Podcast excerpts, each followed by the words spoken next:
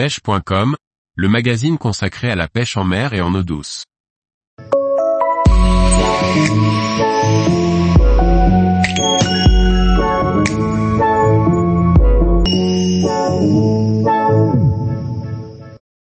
Quels sont les équipements indispensables du pêcheur en float-tube? Par Kevin Gagna.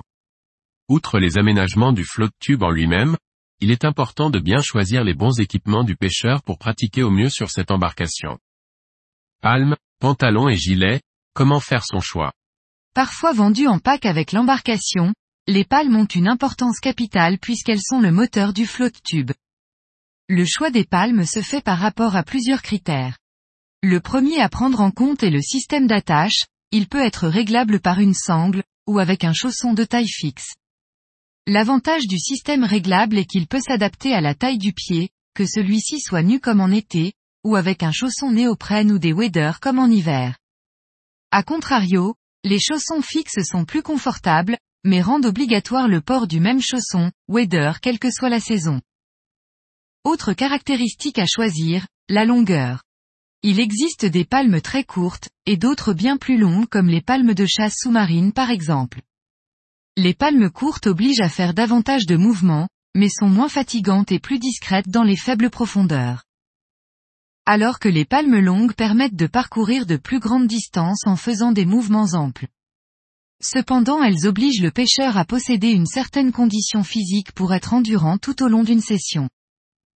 Entre confort et sécurité, il est important de bien choisir son bas lors des sessions float-tube hivernales. La question ne se posant pas l'été lorsque l'eau est chaude, un simple short suffit.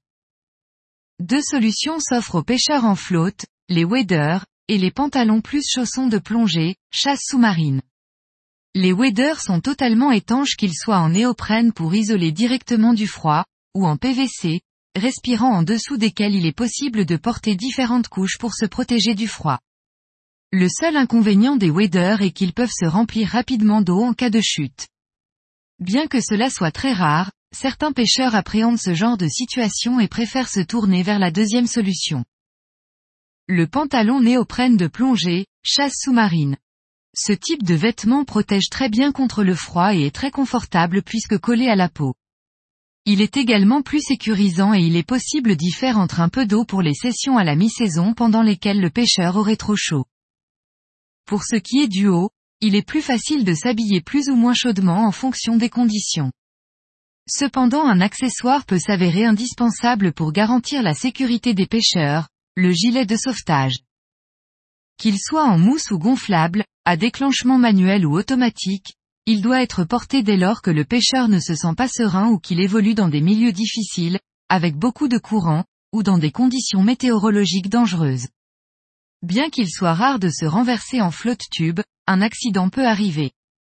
Et si, en été et en eau calme, il est facile pour un pêcheur de remonter sur son embarcation, ce n'est pas forcément le cas en plein hiver ou lorsqu'il y a beaucoup de courant. Tous les jours, retrouvez l'actualité sur le site pêche.com. Et n'oubliez pas de laisser 5 étoiles sur votre plateforme de podcast.